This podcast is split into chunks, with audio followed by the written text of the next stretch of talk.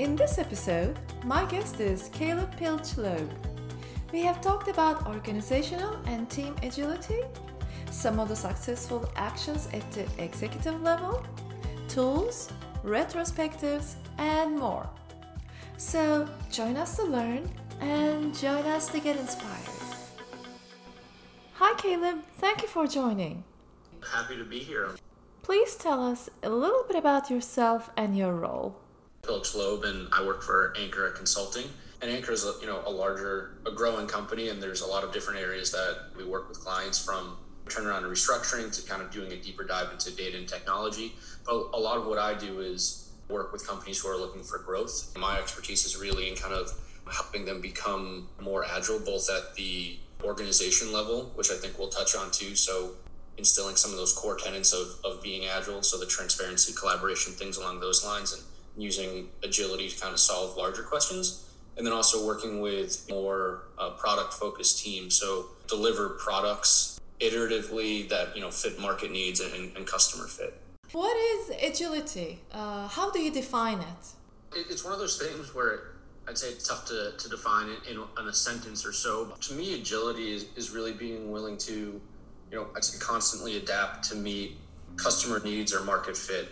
I, think when you think of kind of these large projects, a lot of times people think we have like a scope and this is exactly what we're going to be doing. Take a look, deliver it, and then it's there. I think when you're being more agile or, or you have agility, it's hey, you know, we're constantly learning new things. We're willing to adjust based on what customers are telling us, what you know the market is dictating and you know we're delivering value quickly can you give us some examples on what did you see in in between like tactical and strategic agility in your past project?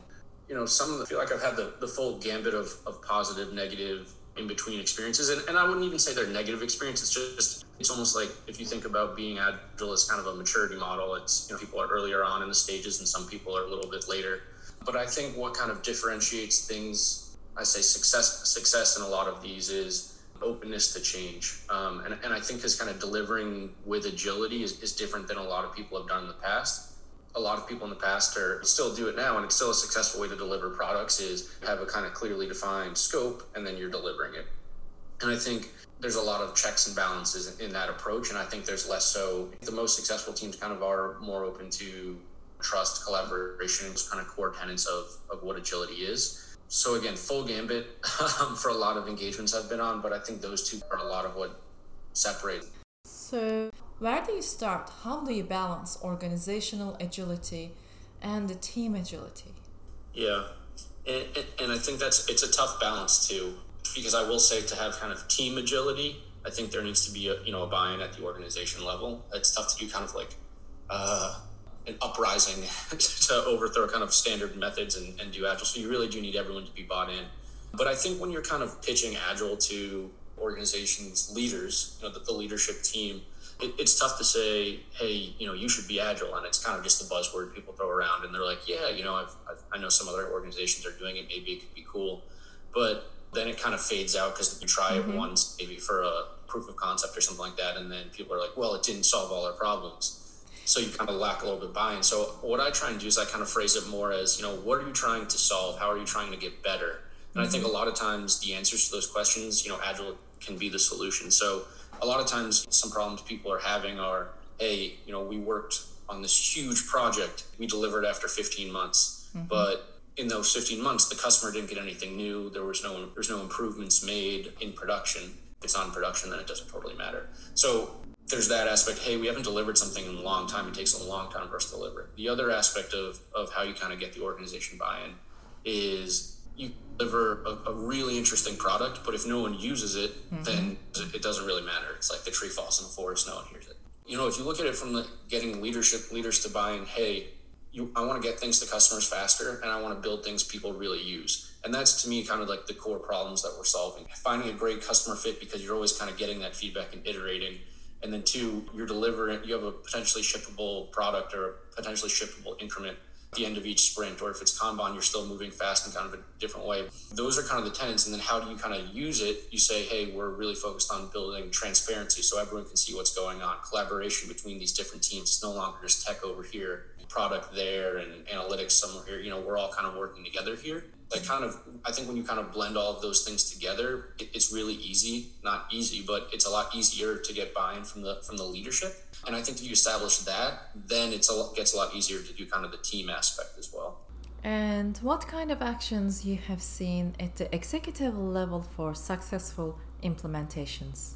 Yeah, and and it's hard too, right? Kind of being a certain way for a while, and someone's like, "Hey, let's totally change this up." And you think too, if someone's gotten to that leadership level, they things kind of status quo have probably worked well for them in one way or another.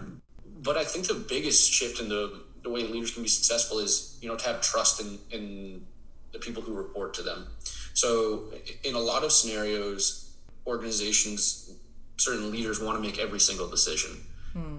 Like, hey, if there's a scope change, I, I totally want to be kind of the decider. Or uh, even if something like the color of, of a page, or you know, if we're talking of digital products, so things like that. It's like sometimes leaders want to be really, really involved. And in this process, you're really trusting the team who's responsible for delivering the work, be able to make these fast decisions. If they're unable to do so, then you get into scenarios like this. Let's say you're using a Scrum methodology, you want to make a, a change during the sprint or something along those lines, and you actually then have to circle back to leadership or stakeholders saying, hey, we're making this change, and then wait for a kind of specific approvals and all these checks and balances and change requests. You know, you're not really being agile Exactly. So so it's really kind of just the idea of being able to trust others to make those decisions and empower them to do so. Or else there's really no point in kind of using the methodology.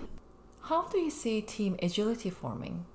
I think the big shift there to be a successful team is you know you don't need to throw out the different departments, but you need to realign in a sense where typically you kind of have let's say you have IT, maybe you have a specific like data and analytics, maybe you have an architecture group, maybe you have marketing, we'll say operations. You know, you have all these kind of different verticals in a sense, but you really need to then align those groups under products because you're really no longer having a project.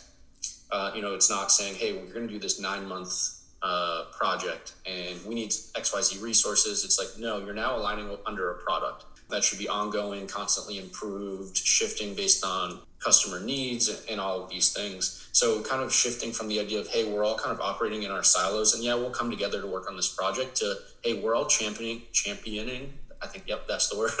uh, you know, product together, and, and that's really the team, and it's open collaboration, and we're all working together. It's not, hey, uh, actually, you know, IT says no, or marketing thinks that. It's just, hey, we're all trying to just make this product as good as it can be Yes, there's mm-hmm. going to be limitations based on technical feasibility and things like that, but that's all going to be worked out within the group. And, and you know, there should be kind of a, a, lens to what is the organizational goals and objectives. I think that's really when you start tying into decisions there to organizational goals and, and strategic objectives. That's when you get really successful as a group. Yeah. Also, this ties back to even maybe the portfolio goals or portfolio strategy. Exactly. Right?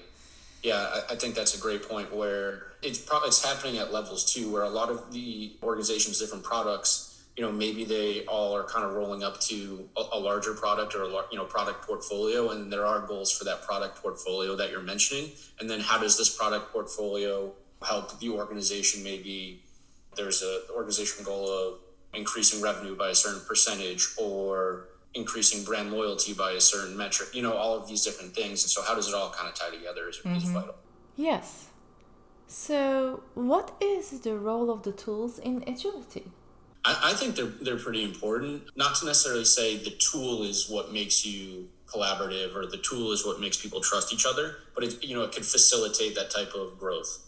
So, for example, I think in the past you use like a Trello board, or I th- I think we've you know from working together too, we both actually love kind of just the in person whiteboarding and, yeah. and doing it like that.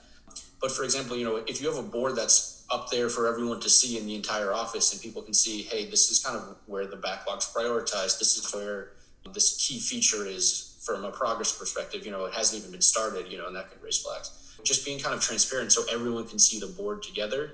That that hammers home the idea of transparency there and, and being able to whether it's a trello or you're going to using jira or whatever it may be if it's a tool that kind of says all a product person has to do to reach out to an architect is something is just at them in a chat and quickly going back and forth that really helps hammer home the collaboration and if you have just kind of various tools and products that can facilitate what your goals are then i think they're they're crucial mm-hmm.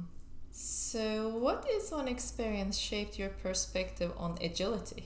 I think one that really has, and I, think I mentioned a little bit earlier, is the idea where it's it's hard to really have like a grassroots movement where you know have you know the experience of okay, there's just like this little agile team that the company's going to try to do, but leadership doesn't really think agile is maybe the best approach. You know, they've tried it at a different company, and then they've come here, and they're just like, to be honest, waterfall is kind of tried and true. We'll be uh-huh. able to uh-huh. see red, yellow, green for our uh, risks, things along those lines. Yeah. And you don't have that type of buy-in from from leaders. You're not going to just say like, "Hey, we have a." Because you could have a you know really smart, talented group of you know engineers, product people, you know, a whole great team. But it, again, if they're not empowered to make their own decisions, if they can't quickly shift and adapt in all of these things, then they're a little bit set up for failure because you're almost not doing any sort of methodology where you're not you know fully really into to doing you know agile or waterfall it's kind of a, a weird you know scrum fall i think is what it's called sometimes uh-huh. too it, it's tough because no one's really put in a position to succeed there so i mean i do i do think like a poc or proof of concept could work but if you do have that leadership buy-in and people who are open to, to new new ideas what are some of the opportunities you have seen for positive impact uh, or shift? So I, I, think of one example that I, I, was working with a team somewhat recently where we were building a, a, totally new product that would be leveraged by basically salesmen. So it was a digital tool that they could be using. When we started off the project, we had an initial idea of like, hey, this is because it's a totally new product, mm-hmm. which I'd be saying it's a totally new product, and they was hoping to really get it out before like the holiday rush in a sense. Mm-hmm. Um, trying to deliver it in November prior to everything, get people trained and up to speed for that kind of first release, continue to release from there. And we had this idea of what we would be doing, and we thought we did the right market research and all of these things. We kind of had our first demo, and we kind of had a uh oh moment of this doesn't feel like it's the right fit. We're not getting the type of feedback and response we, we need. But because of the way we built the tool, which was potentially shippable at the first at the end of the first iteration, we were able to quickly adjust, get that feedback, build on what we've already delivered, then to then make a product that people actually liked and used and it was successfully delivered and deployed. But the thing is, if we kind of stuck with the idea of, hey, here's our original scope, mm-hmm. we think we did enough research, so we're just going to keep on building and we'll get feedback once it's kind of fully there in November. Well, no one would have used it and it would have kind of been a giant flop because everyone was open to shifting and changing we actually delivered something that had way higher usage than anything we would have delivered if we just kind of stuck with the original ideas. Very cool. Let's talk a little bit about retrospectives. Yeah.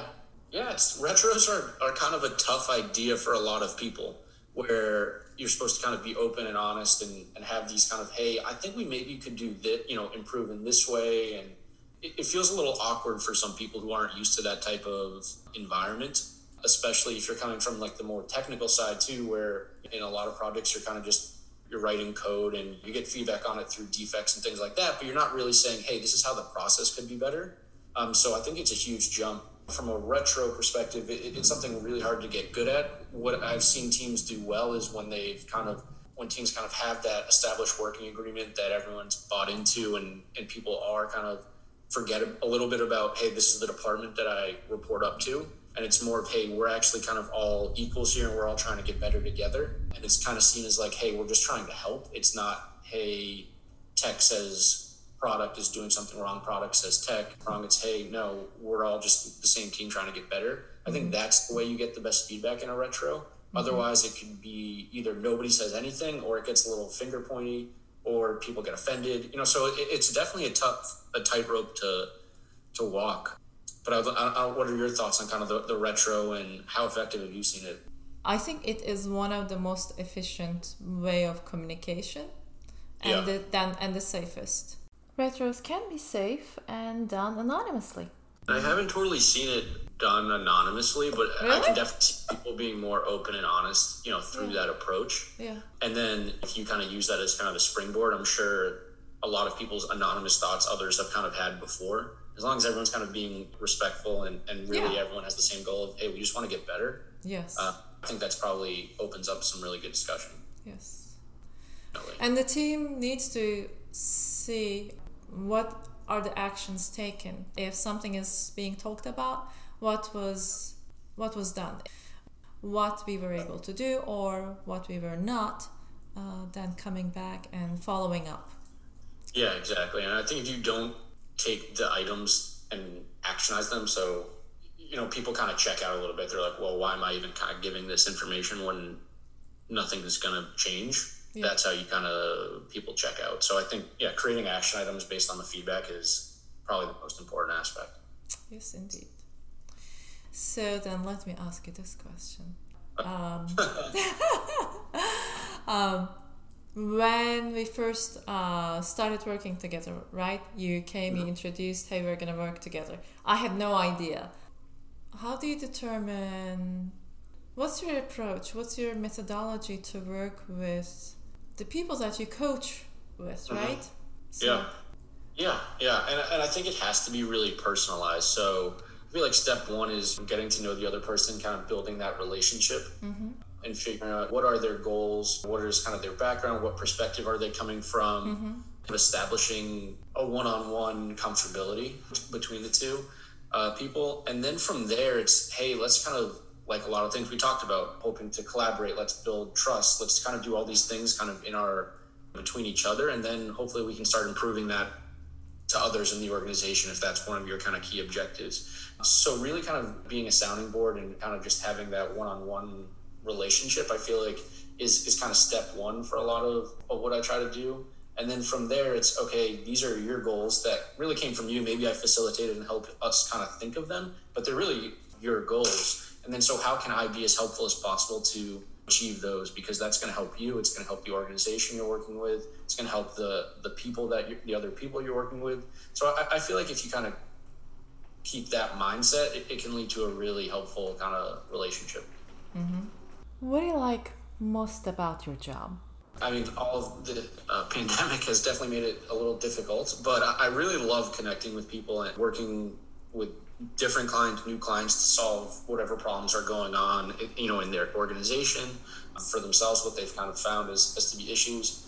So kind of new challenging problems with with a variety of people that I feel like I can become close with and build relationships with. Because um, then it can, to me, that's fun, right? It, yeah. It's kind of work there to solve problems. Mm-hmm. Uh, and for the most part, it's everyone wants to get better. I mean, I, am looking to get better at what I do. You know, people who I'm working with are looking to get better at what they do. And I feel like a lot of times we can kind of help each other, which is great. Mm-hmm. Again, I, I, really enjoy that aspect. I also, you know, from a, a little bit of a more technical side, I really like building customer facing digital products mm-hmm. that really kind of help the end user. Mm-hmm. Um, a lot of the organizations I work with, the people I work with, kind of have that similar passion.